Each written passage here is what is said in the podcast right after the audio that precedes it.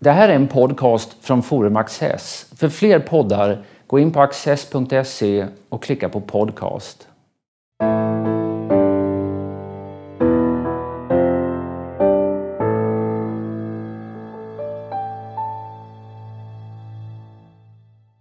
Välkomna till Studio Access. Idag ska vi prata politik eh, och kanske all, i synnerhet eh, arbetsmarknadspolitik och migrationspolitik, integrationspolitik. Och det ska vi göra tillsammans med Elisabeth Svantesson som är andra vice ordförande i Moderaterna och arbetsmarknadspolitisk talesperson för partiet. Varmt välkommen hit. Tack så mycket.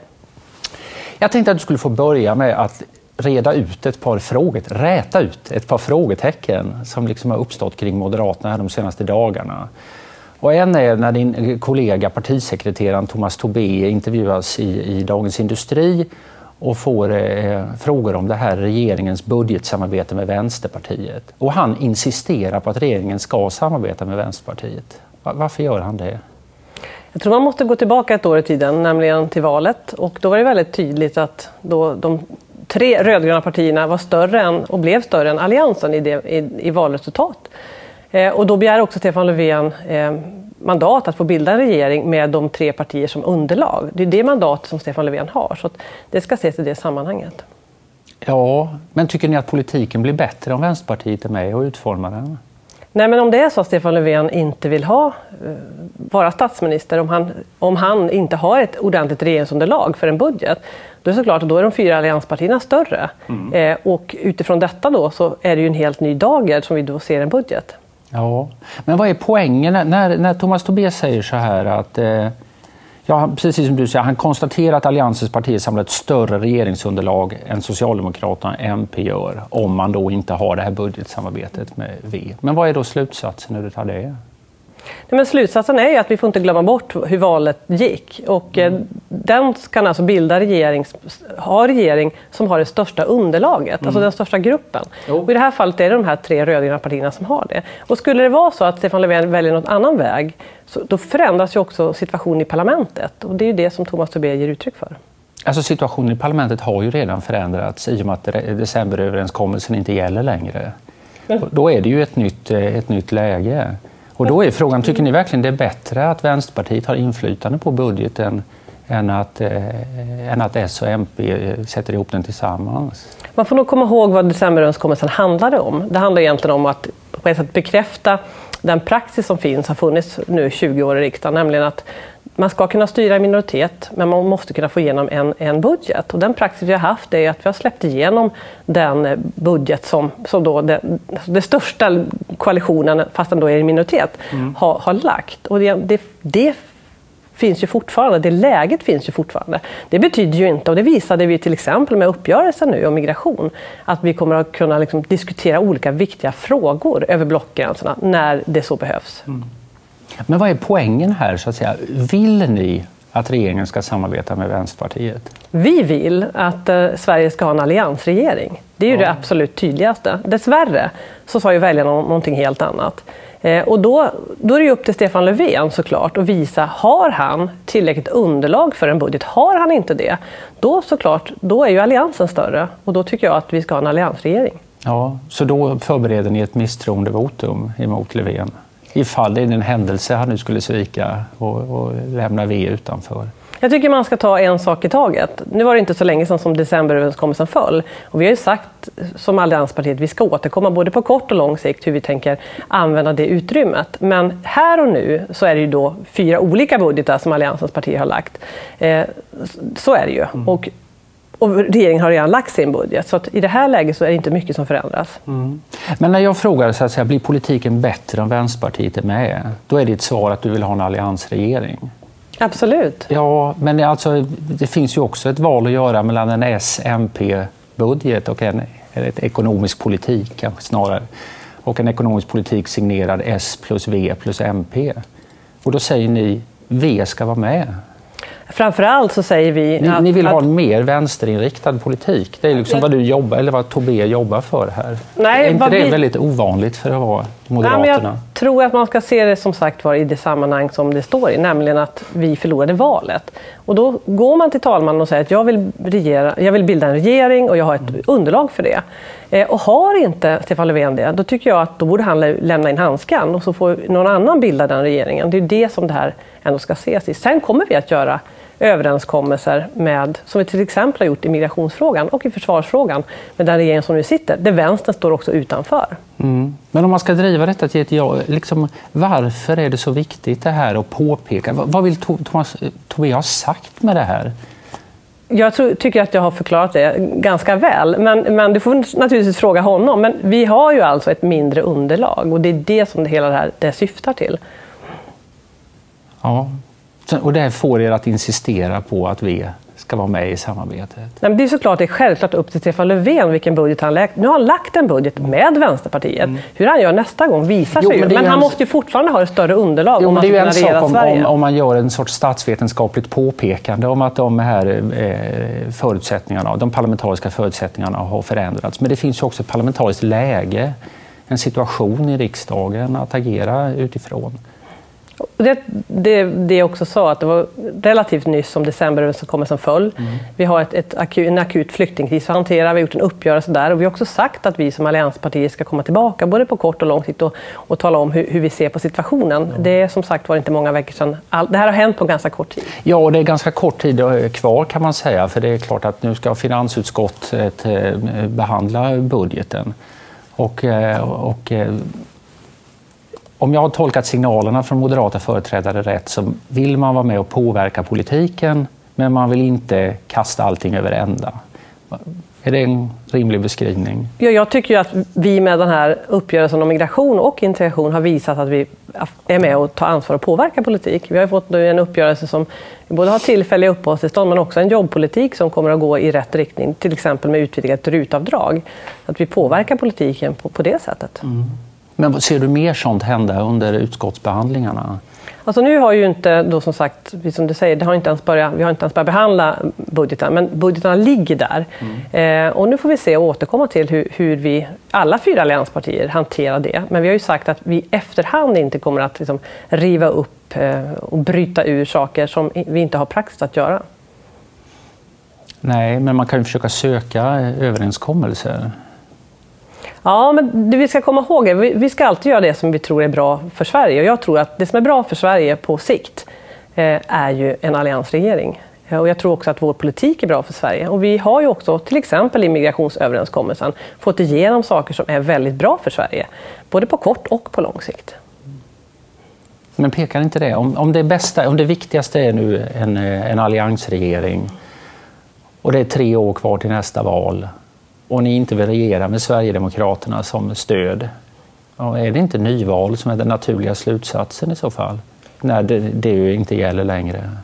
Och det verktyget ligger hos Stefan Löfven och det är också det vi försöker peka på här.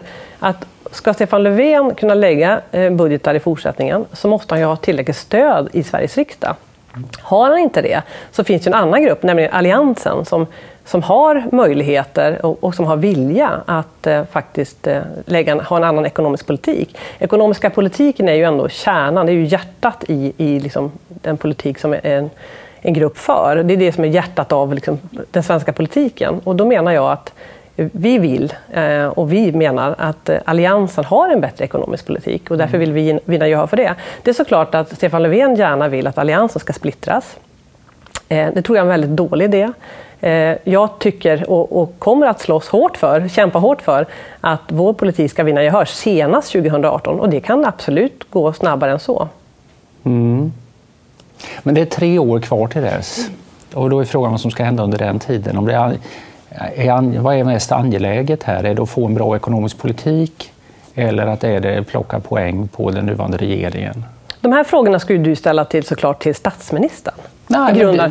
Därför att, jo, men därför att eh, I grunden handlar det ju ändå om att vad vill, vad vill Socialdemokraterna, vad vill Miljöpartiet, vad vill de för Sverige och vad vill de tillsammans med Vänstern? Ja, men så, ja, då kan man säga att Socialdemokraterna har sagt att de vill samarbeta om den ekonomiska politiken även med de borgerliga partierna, ett eller flera. Och eh, där har ju reaktionerna varit lite olika. Eh, du säger alliansen här, men mm. Folkpartiet och Moderaterna låter inte likadant i den här, eh, i den här frågan. Nej, men för oss är alliansen väldigt viktigt. Att hålla ihop alliansen är väldigt viktigt. Och det tror vi också på sikt är väldigt bra för Sverige att vi gör det. Det är därför som vi eh, inte är intresserade av en, en MS-regering till exempel. Utan vi tror att det som är bra för Sverige på sikt är mm. ändå en, en allians, eh, alliansekonomisk politik. Mm. Men om på sikt är något som först inträffar efter tre år, är det, inte, det hinner hända väldigt mycket. Vi har ju sett de senaste veckorna bara här hur, hur saker och ting som har varit politiskt omöjliga blir politiskt möjliga mer eller mindre över en natt. Efter, och efter hårda förhandlingar som du själv har, eh, har deltagit i. Är det inte helt orealistiskt att föreställa sig att den här nuvarande blockuppdelningen ska hålla i tre år till givet det yttre trycket emot systemet? Vi får naturligtvis se utvecklingen, men vår grunduppfattning är att allianspolitik är bra för Sverige. Det var bra under de åtta åren som vi satt i regering och, och Sverige behöver en alliansregering igen. Mm. Eh, och vad som händer närmaste halvåret, vad Stefan Löfven väljer att göra, om vi kommer att rikta misstroende eller inte mot honom eller någon annan minister, det får vi återkomma till beroende på utvecklingen. Men här och nu får man ändå komma ihåg, eh, och jag tycker att att eh, man måste också rikta liksom ansvaret till Stefan Löfven. Att han har ansvar för att då, med sitt underlag lägga en ekonomisk politik och leda landet. Det kan aldrig vara vår, som oppositionens huvuduppgift, att hjälpa Stefan Löfven att få en ekonomisk politik i hamn. Utan vår uppgift måste vara att så mycket som möjligt samla oss och ha ett bättre alternativ eh, senast 2018.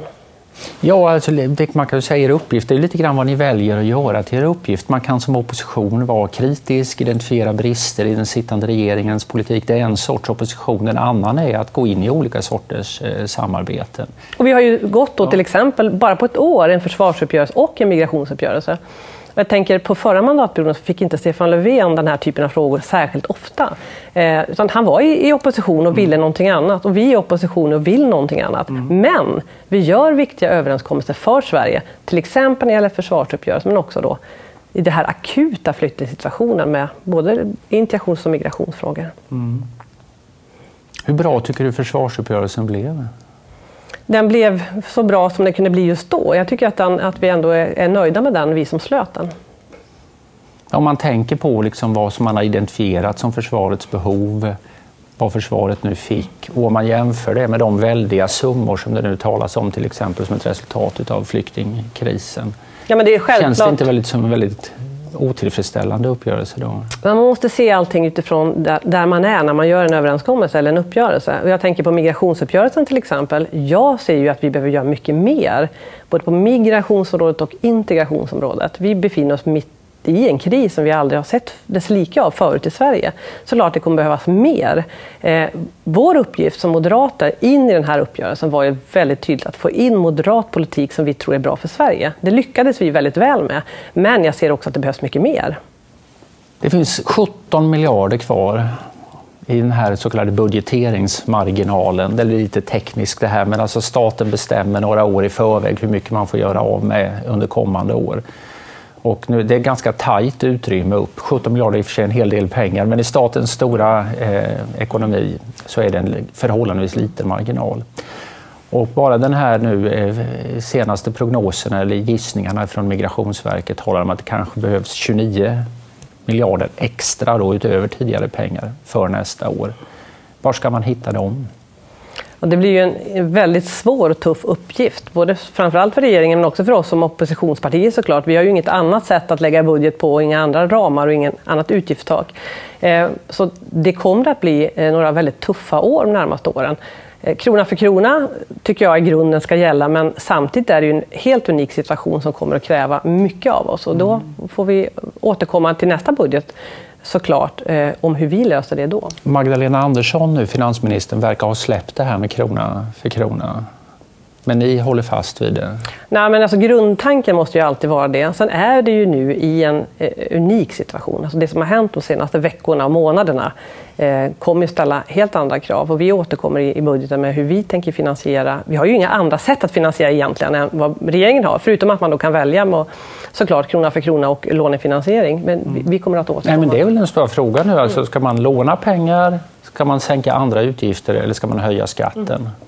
Kan du, du ge någon indikation vad, liksom, Nej, nu... vad, vad som är moderat politik i det här läget? Ja, men jag kan säga så här att här och nu så behandlar vi budgeten för nästa år. Mm. Mm. Vi kommer också ha ett tillägg utifrån vår uppgörelse om, om pengar till kommunerna i en ändringsbudget. Just det.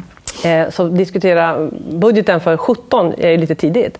Men det är såklart att, att eh, vi är ju ett parti som tycker man ska hålla hårt i skattepengar. Vi behöver, även om migrationskostnaderna ökar, behöver vi också effektivisera bland de kostnaderna. För eh, även om de drar iväg, för det kommer fler människor, så måste vi också göra saker mer effektivt. Så att, eh, jag är inte säker på att vi kommer landa exakt som regeringen i detta, men vi har ju samma, vi har ju samma liksom, ramar att hålla oss till. Mm. Men hellre eh, sänkta kostnader på andra områden än höjda skatter?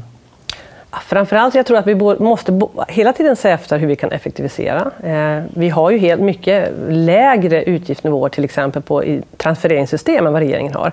Regeringen har ju valt att höja a-kassan, ta bort tidsgränser. Allt det där som faktiskt drar iväg ganska mycket med, med skattebetalarnas pengar, det tror jag är helt fel väg att gå. Så vi kommer att titta på alla utgifter, vi kommer att titta såklart på skatter också.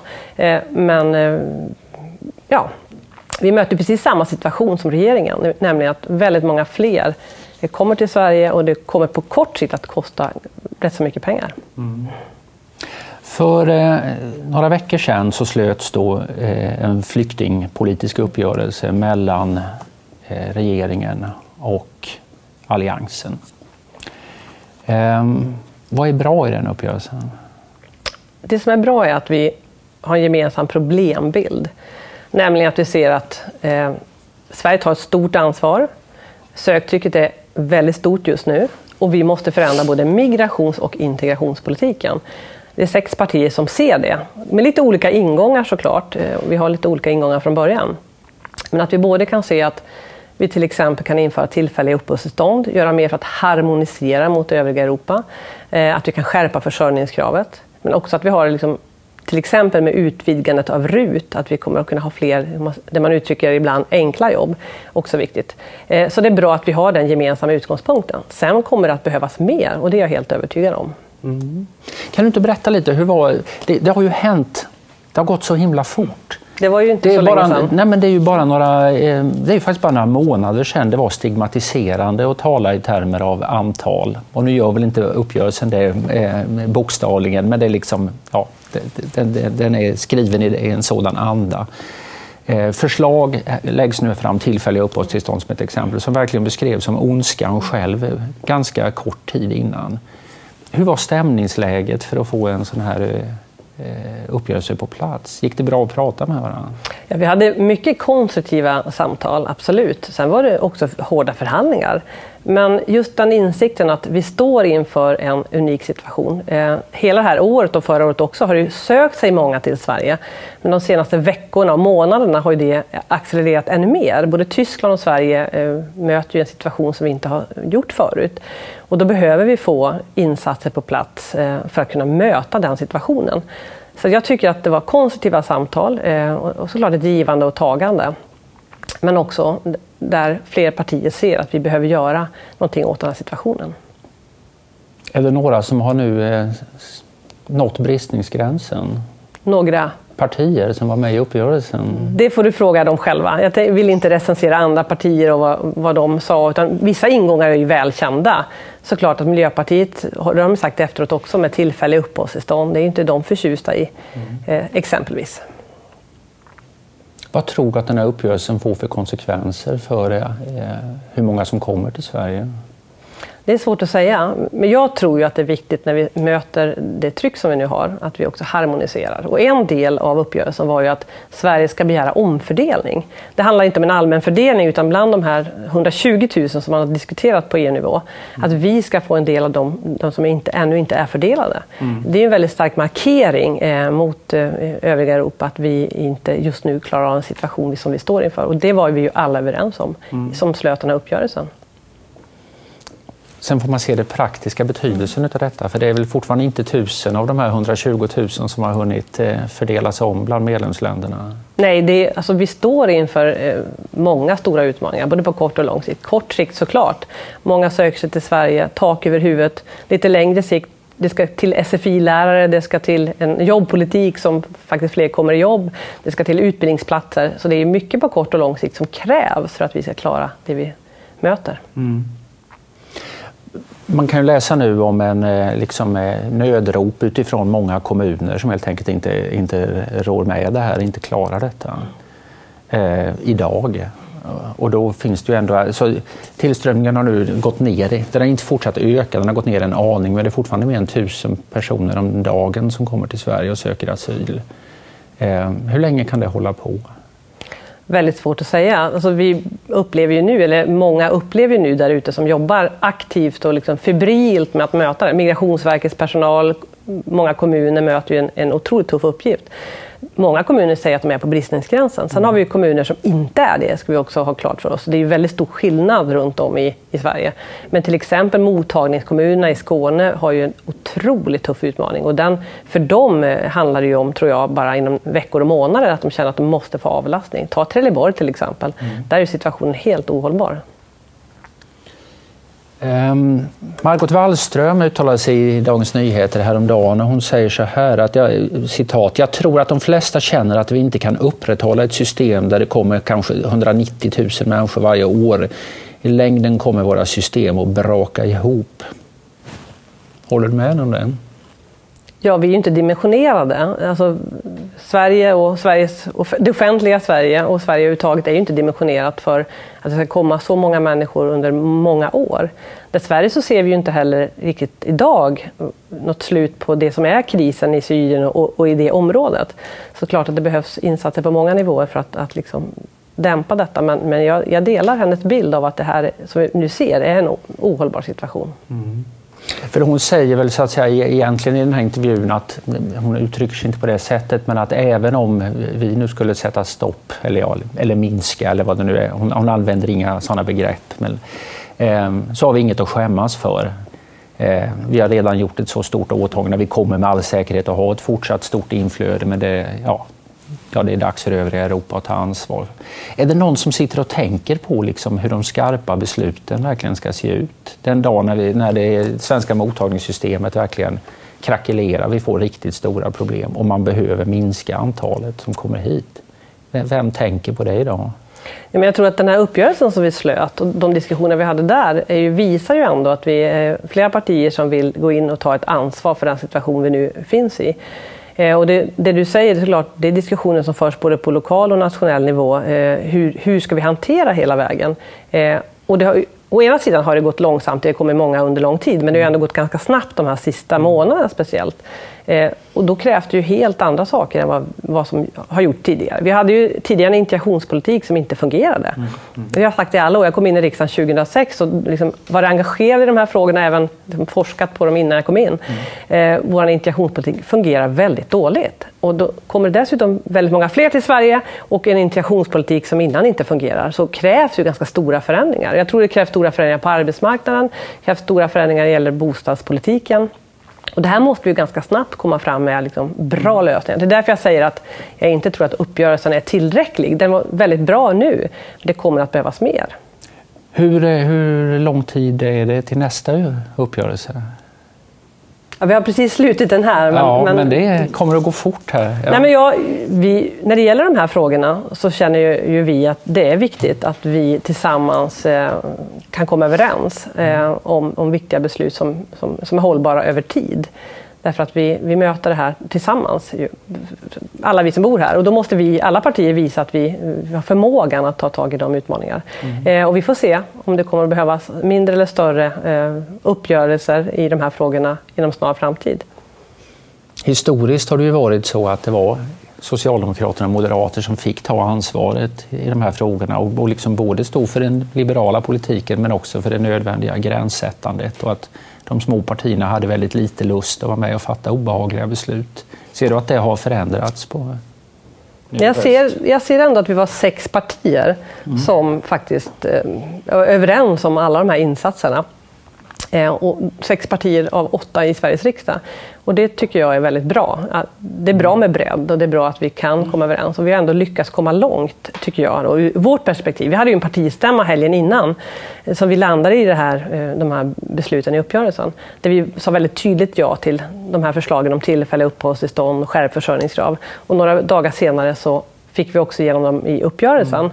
Eh, det spelades upp för att det skulle bli stora konflikter om den här migrationspolitiken på Moderaternas stämma mellan då väldigt liberala grupper eh, och, eh, och mindre, ja, mera centristiska och pragmatiska. Det, det, blev inte någon riktigt stor på stämman, kraftmätning. Ja. Nej, på stämman vann ju de här förslagen som vi arbetat med under hela våren otroligt starkt gehör. Mm. Eh, under hela den här behandlingen av hela den proposition som ändå innehöll ganska många förslag så, så vann ju partistyrelsen och vi som har tagit fram den här då, eh, gehör på varenda punkt. Så vi, vi förlorade liksom ingen omröstning utan det var väldigt starkt gehör för den politiken. Och det var ju också en kraft och en styrka att gå in i det i förhandlingarna såklart.